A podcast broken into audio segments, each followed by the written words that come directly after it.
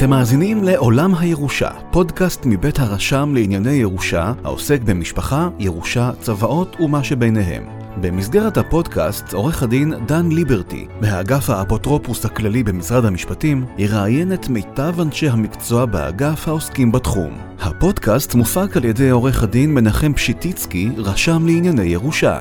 התוכן נועד לידע כללי והעשרה בלבד, ואינו מהווה תחליף לייעוץ משפטי. האזנה מהנה ומועילה. כאן אה, דן ליברטי, מאגף האפוטרופוס הכללי, ואיתי מר צבי קויש, מנהל מחוז דרום והרשם לענייני ירושה, שירחיב את דעתנו בענייני סוגי הצוואות. שלום צבי. שלום. אולי שאלה טריוויאלית, אבל אנחנו בכל זאת נשאל. מה תפקיד הצבא? הצוואה זה אדם שאומר מה הוא רוצה לעשות ברכושו אחרי מותו. זה הכל. החוק קובע את ברירת המחדל, קרי, אם אדם לא משאיר צוואה, איך מתחלק. ואדם צריך בעת שהוא חי לחשוב, להכיר מה אומר החוק, ולשקול לעשות צוואה כדי לקבוע משהו הפוך או שונה. המקרה הקלאסי הוא, על פי דין, אם אדם נפטר כשהוא נשוי ויש לו ילדים, העיזבון מתחלק חצי לבן הזוג וחצי לילדים. ואם אדם רוצה להגיד, להשאיר את הכל לבן הזוג ורק אחר כך לילדים, בשביל זה כותבים צוואה. אני, אני ארחיב את השאלה. אדם כותב, אפילו על חתיכת נייר, משהו, איזושהי הוראה, אני, אני חושב, אחרי מותי תעשו כך ותעשו אחרת. זורק את זה לאיזושהי מגירה. זו צוואה? יכול להיות שכן. החוק מונה ארבעה סוגי צוואות. הצוואה הראשונה היא צוואה בכתב יד, שהתנאי שלה הוא שהכל נכתב בכתב היד של המנוח. החוק קובע צריך תאריך וחתימה, אבל החוק גם קובע שתנאי מינימלי זה שהכל כתוב בכתב יד, ולכאורה גם בלי תאריך וגם בלי חתימה, מאוד ייתכן שהשטיקל פפיר הזה היא צוואה. כלומר, אם אדם, על דרך הדימוי, כן, כתב, כמו שאתה אומר, שטיקל פפיר, מסמך כלשהו, מכתב אפילו, זרק אותו, יושב באי נידח כמו רובינסון קרוזו, שם אותו בתוך הבקבוק, ועכשיו הוא משייט ופתאום מישהו מעבר לים מרים אותו. ייתכן וזו צבא. ייתכן וזו צוואה. אבל יש איזשהו תנאי, כלומר, החוק מסייג אותנו? תשמע, החוק, קודם כל הבן אדם צריך להיות כשיר לכתוב צוואה. אם הבן אדם לא כשיר, אז אין צוואה. כמו כל פעולה משפטית אחרת, אם בן אדם לא כשיר עשה אותו, הוא חסר תוקף. מעבר לזה, יש כל מיני סיבות להביא לביטול הצוואה. אפשר לטעון טענות, אבל כאשר הצוואה מקיימת את כל התנאים שאומרים בחוק, המאבק נגד הצוואה קשה. כאשר יש איזשהו חסר או איזשהו פגם בצוואה, קל יותר להתמודד איתה. לכן אותו שטיקל פפיר, אם אין עליו חתימה ותאריך, הרבה יותר קל יהיה להתנגד לצוואה הזו, מאשר אותו שטיקל פפיר, שיש לו חתימה ויש לו תאריך. אז אם אני מבין נכון, בעצם אתה אומר ככה, שצוואה זה סוג של מסמך, אבל שהחוק, במקרה שלנו חוק הירושה, נכון? קובע קריטריונים אולי פשוטים, אבל נוקשים.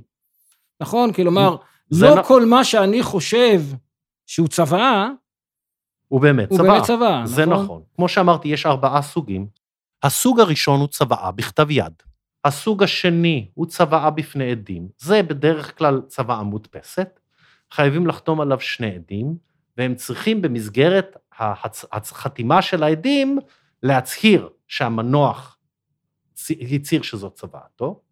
סוג שלישי של צוואה זה צוואה בפני רשות, ובין הרשויות שקבע החוק זה גם נוט, עורך דין שהוא נוטריון, והסוג האחרון, שהוא הסוג החריג ביותר, זה צוואה בעל פה, שיש לו תנאים מאוד מאוד מוגדרים, ושכל התנאים בו הם תנאים שאם הם לא מתקיימים, אין צוואה. כלומר, אם אני מבין אותך נכון, תקן אותי, אתה אומר ככה, שבדרך כלל צוואה, בדרך זו או אחרת, בסופו של דבר תהיה מסמך בכתב. בהחלט. אבל הדימוי שיש לנו, נכון, של בן אדם שיושב על המיטה ועל ערש דווי, והוא אומר, ואלה מילותיי האחרונות, ואת את, את, את המכונית, ואת הבית, ואת הסוס, ואת כל ה... אתה אומר, זה יפה, אבל זה בעל פה. קודם כל זה בעל פה, זאת עובדה, וזה חריג. זה חריג. קודם כל, מתי קורים הדברים האלה בעיקר? בסרטים. בחיים האמיתיים זה נדיר. האנשים שחושבים על העיזבון, על מה לעשות, הולכים ומסדירים את זה. אתה נתקלת. מניסיונך? אני ו... נתקלתי בניסיוני בדברים, היה מקרה אחד שאפילו הגיע לבית משפט עליון. אני משוכנע עד עצם היום הזה שלא היה ולא נברא, אבל בית המשפט ששמע את התיק שוכנע, למרות שלא התקיימו כל התנאים הטכניים, ובית משפט עליון אמר, טוב, אם בית משפט ששמע את התיק שוכנע, אני לא מתערב. אף על פי שבאמת צוואה בעל פה היא החריג שבחריג, אבל אני הייתי רק רוצה להבין, באיזה סיטואציות בכלל החוק אה, נדרש למצב כזה שבן אדם מצמיח צוואה משום מקום? יפה. אז החוק דורש, קודם כל זה נקרא צוואת שכיב מרע. התנאים הם, קודם כל, שהוא אמר את זה בפני שני עדים, בניגוד לצוואות אחרות, העדים יכולים להיות אלה שזכו הצו... בצוואה, שזה גם מוסיף עוד אפשרות של, איך לומר, רמאות. הוא צריך להיות אל מול פני המוות, כלומר מבחינה אובייקטיבית שהיה גסס, הוא צריך להיות, להאמין שהוא אל פני המוות. כלומר, מבחינה סובייקטיבית הוא מאמין שהוא הולך למות, אוקיי? והצוואה תקפה רק לתקופה של 30 יום. כלומר, אם אחרי 30 יום הבן אדם שרד, אז הצוואה לא תקפה. אלא, אלא אם כן, כן הוא היה, הוא אמר את זה, נכנס לקומה, ולא התעורר מהקומה עד, עד uh, סוף ימיו. אז, אז כאן אתה מכוון אותי לשאלה שמעסיקה אותי. אז מי באמת, מבין כל ארבע הצוואות שאתה מונה, היא הצוואה השכיחה? מי הצוואה שבדרך כלל אתה תפגוש אותה ביום-יום? הצוואות השכיחות ביותר זה צוואות בכתב וצוואות בפני נוטריון, שנוטריון הוא רשות. זה הצוואות הכי שכיחות. עכשיו, אם אנחנו מדברים על צוואות שכיחות, נוסח הצוואה הכי שכיחה זה אני מתיר הכל לבן הזוג, ואחרי בן הזוג לילדים בחלקים שווים. כלומר, אנחנו שומעים כל הסכסוכים וכל הדברים, אבל ברוב רובם למעלה מ-90, ואני הייתי אפילו מוכן לנחש למעלה מ-95% מהצוואות, הם מה שאני קורא צוואות סטנדרטיות, כלומר, אדם משאיר לבן זוג, ואם אין לו בן זוג, לילדים בחלקים שווים. העניין הזה של הילד הזה, אני לא משאיר כי הוא יתנהג אליי ככה, או יתנהג אליי אחרת, נורא נורא חריג. עכשיו, לפעמים יש מצב שלא מצווים לילד וכותבים שכיוון שנתתי לו בחיים, והדברים האלה בדרך כלל גם נעשים בידיעת אותו ילד שמנושל uh, uh, מהעיזבון. ולכן לרוב אין, אין סכסוכים, כי המשפחה יודעת, כולם יודעים שחיים קיבל בחייו סכום כזה וכזה, ולכן אימא לא נתנה לו. אם אתה כבר מדבר על צוואה, יש גם שאלה שהיא אולי טכנית, אבל הייתי רוצה לחדד אותה. כלומר, הצוואה השכיחה, אם אני מבין מדבריך, היא סוג של צוואה בעדים, נכון? Mm-hmm, כן. כלומר, יש מסמך כתוב, צוואה ונוסח, ובסופו של דבר המצווה חותם בפני עדים. שני נכון. עדים נוכחים במקום ואומרים, כן, פלוני חתם.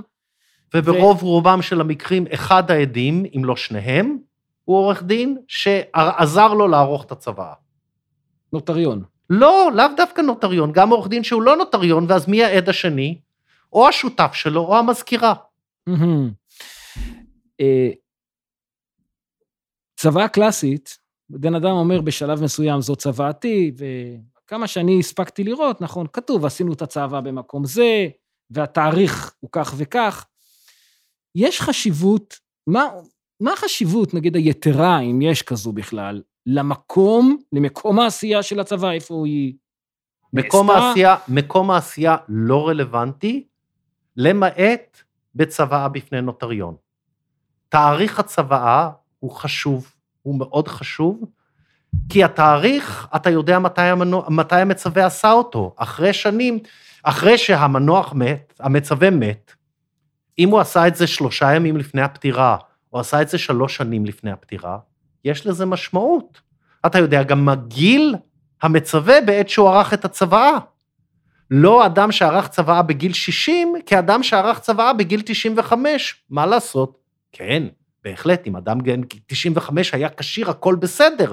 אבל ככל שאנשים מבוגרים יותר, הנטייה לפגיעה ברצון, להפעלת לחצים, גוברת.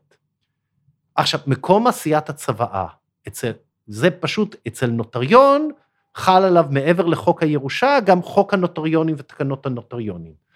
אם הבן אדם היה מאושפז בבית, בבית חולים, או היה מרותק למיטתו, חייבים אישור רפואי.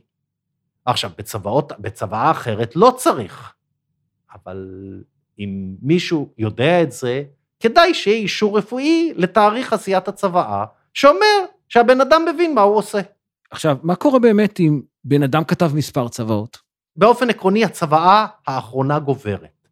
ואת זה נדע לפי התאריך. ואת זה נדע לפי התאריך. עכשיו, יש אפשרות שיותר מצוואה אחת תהיה תקפה.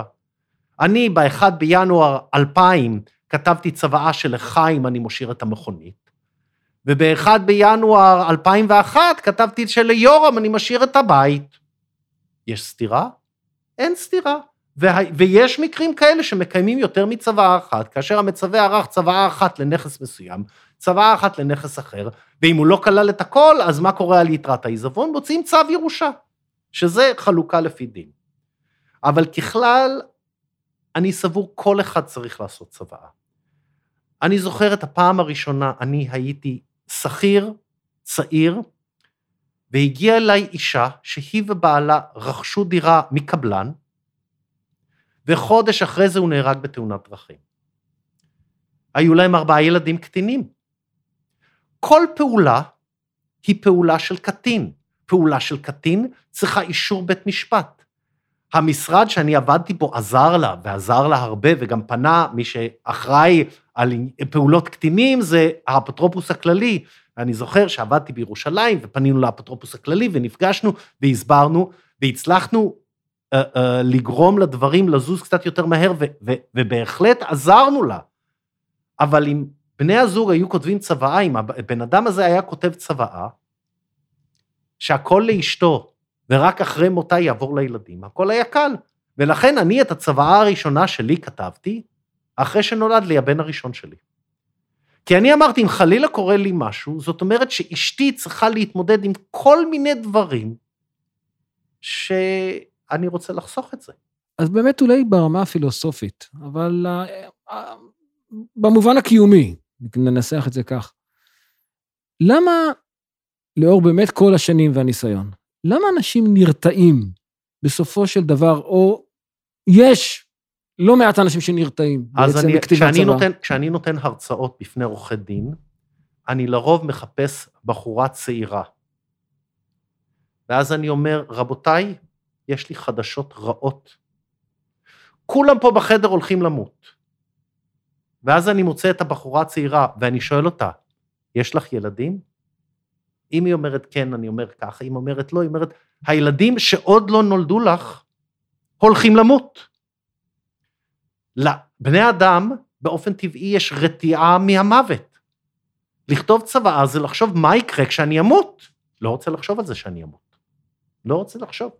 אנשים כותבים לפעמים בצוואה, אם אני חס וחלילה אמות, אני חושב, מה? אתה תמות, נקודה. כל בני האדם גוססים מהרגע שהם נולדים.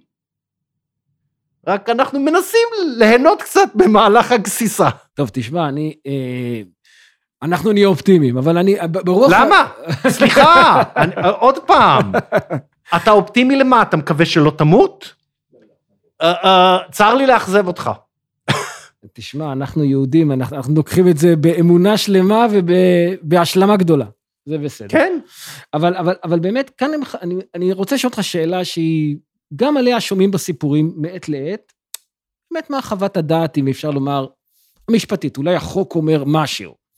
מעת לעת אנחנו שומעים על אנשים שאת הרכוש שלהם, הם מותירים לא לבני המשפחה ואפילו לא לאחד מהילדים, אלא פתאום קופצים על הכלב או על הסוס, וזה נורא פיקנטי. זה כמובן נשמע מאוד מוזר, אבל אני ביני, ביני לבין עצמי, ובטח רבים מהמאזינים שואלים, שואלים את עצמם, תגיד, זה אפשרי? מה זאת צוואה כשרה? זה, בסדר לא, הדבר הזה? התשובה היא לא, וזה לא קשור. מי שכשר לזכויות וחובות הם בני אדם. אם אני מצווה את כל הרכוש שלי לכלבה שלי, זו צוואה לא תקפה.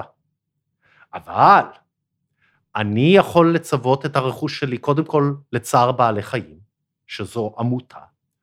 אני יכול גם להקים קרן נאמנות לכלבה שלי, לקבוע שיורם יהיה הנאמן, והוא, עם הקרן הזאת, יפעל ויעשה ככה וככה לטובת הכלבה שלי. כמובן, מי שעושה את זה, כדאי לו לחשוב, חוץ מבני אדם, גם כלבים מתים. מה יעשה אחרי זה? אז זה אפשרי, אבל יש דרכים לעשות את זה. כלומר, אפשר לעשות את זה, לא לצוות לחתול, אלא לצוות לאו צער בעלי חיים, תוך שאני אומר שתנאי שהם יזכו, שהם יטלפו בלו בכלבה שלי ויעשו כך וכך וכך, או להקים איזשהו קרן עם נאמן שיפעל בצורה כזאת וכזאת. ובאמת באותם מקרים אנחנו יכולים לחשוב, אני לוקח אומנם את הדיון מעט הצידה, אבל באותם מקרים שאנחנו שומעים על כל מיני, אה, ולו יצויר, מין צוואות שנשמעות לנו מאוד מאוד מוזרות, כן? בן אדם, אני לא יודע, הוא רוצה להקים, כמו שאתה אומר, קרן או הקדש או לתרום לארגון צרכני סמים. משהו שלנו נשמע על פניו או פסול לחלוטין או גבולי. יש גורם שיכול להתערב בצוואה? אז קודם כל, מה שהוא ש... חיצוני למערכת, סליחה, כן? מה שלנו נראה הזוי, סליחה, אני, אתה אמרת כולנו יהודים, אז קודם כל לא, לאו דווקא, אני כן, אנחנו כן, אבל לאו דווקא כל מי ששומע. קראתי ממש לפני כמה ימים צוואה, שאישה את כל רכושה נתנה לצורך רכישת ספר תורה וקיום אה, אזכרות לה, לבעלה ולשני הילדים שלה שנפטרו. זה הכל, כל הכסף שלה. זה לא נשמע הזוי? שוב, אדם מאמין יגיד, מה פתאום, היא פונה את העולם הבא, אני מצטער, אני לא מתמצא. Uh, מי שיכול, מה שאפשר לעשות זה אפשר להתנגד לצוואה. מי שיכול להתנגד לצוואה הוא מי שמוגדר מעוניין בדבר. כלומר, היורשים על פי דין. במקרה הסטנדרטי, הילדים, נניח שאין בן זוג, הילדים, ואז הם יכולים להגיש התנגדות, ואז זה עובר לבית משפט. עכשיו, הם צריכים להוכיח שהצוואה לא תקפה, או שהמנוח, מצבו הרפואי והמנטלי, לא היה, לא, לא היה כדי לאפשר, אה, אה, לאפשר לו לכתוב צוואה. או להגיד שהשפיעו על המנוח, מה שנקרא השפעה בלתי הוגנת. כלומר, בא מישהו ושידל אותו, ועשה וניסה, ועשה דברים, שוב, הפסיקה מפרטת מאוד מאוד מה התנאים להשפעה בלתי הוגנת, הדברים האלה קשים להוכחה. לא בלתי אפשריים, אבל קשים להוכחה. ויידונו בפני בית משפט. ויידונו בפני בית משפט. עכשיו, יש סעיף... לענייני משפחה. לענייני משפחה. יש סעיף בחוק שאומר שצוואה שקובעת מטרה בלתי חוקית, בלתי מוסרית, לא זוכר, היא בטלה. סעיף 30 לחוק. אה, גם זה, אתה, זה לא סתם להגיד, כן? הדוגמה שאני נתקלתי בה, היה סעיף שבו המנוחה אמרה, אני מצווה את חלקי, חלק מה... לבני, ובלבד שהוא יתגרש מאשתו. ראיתי את זה.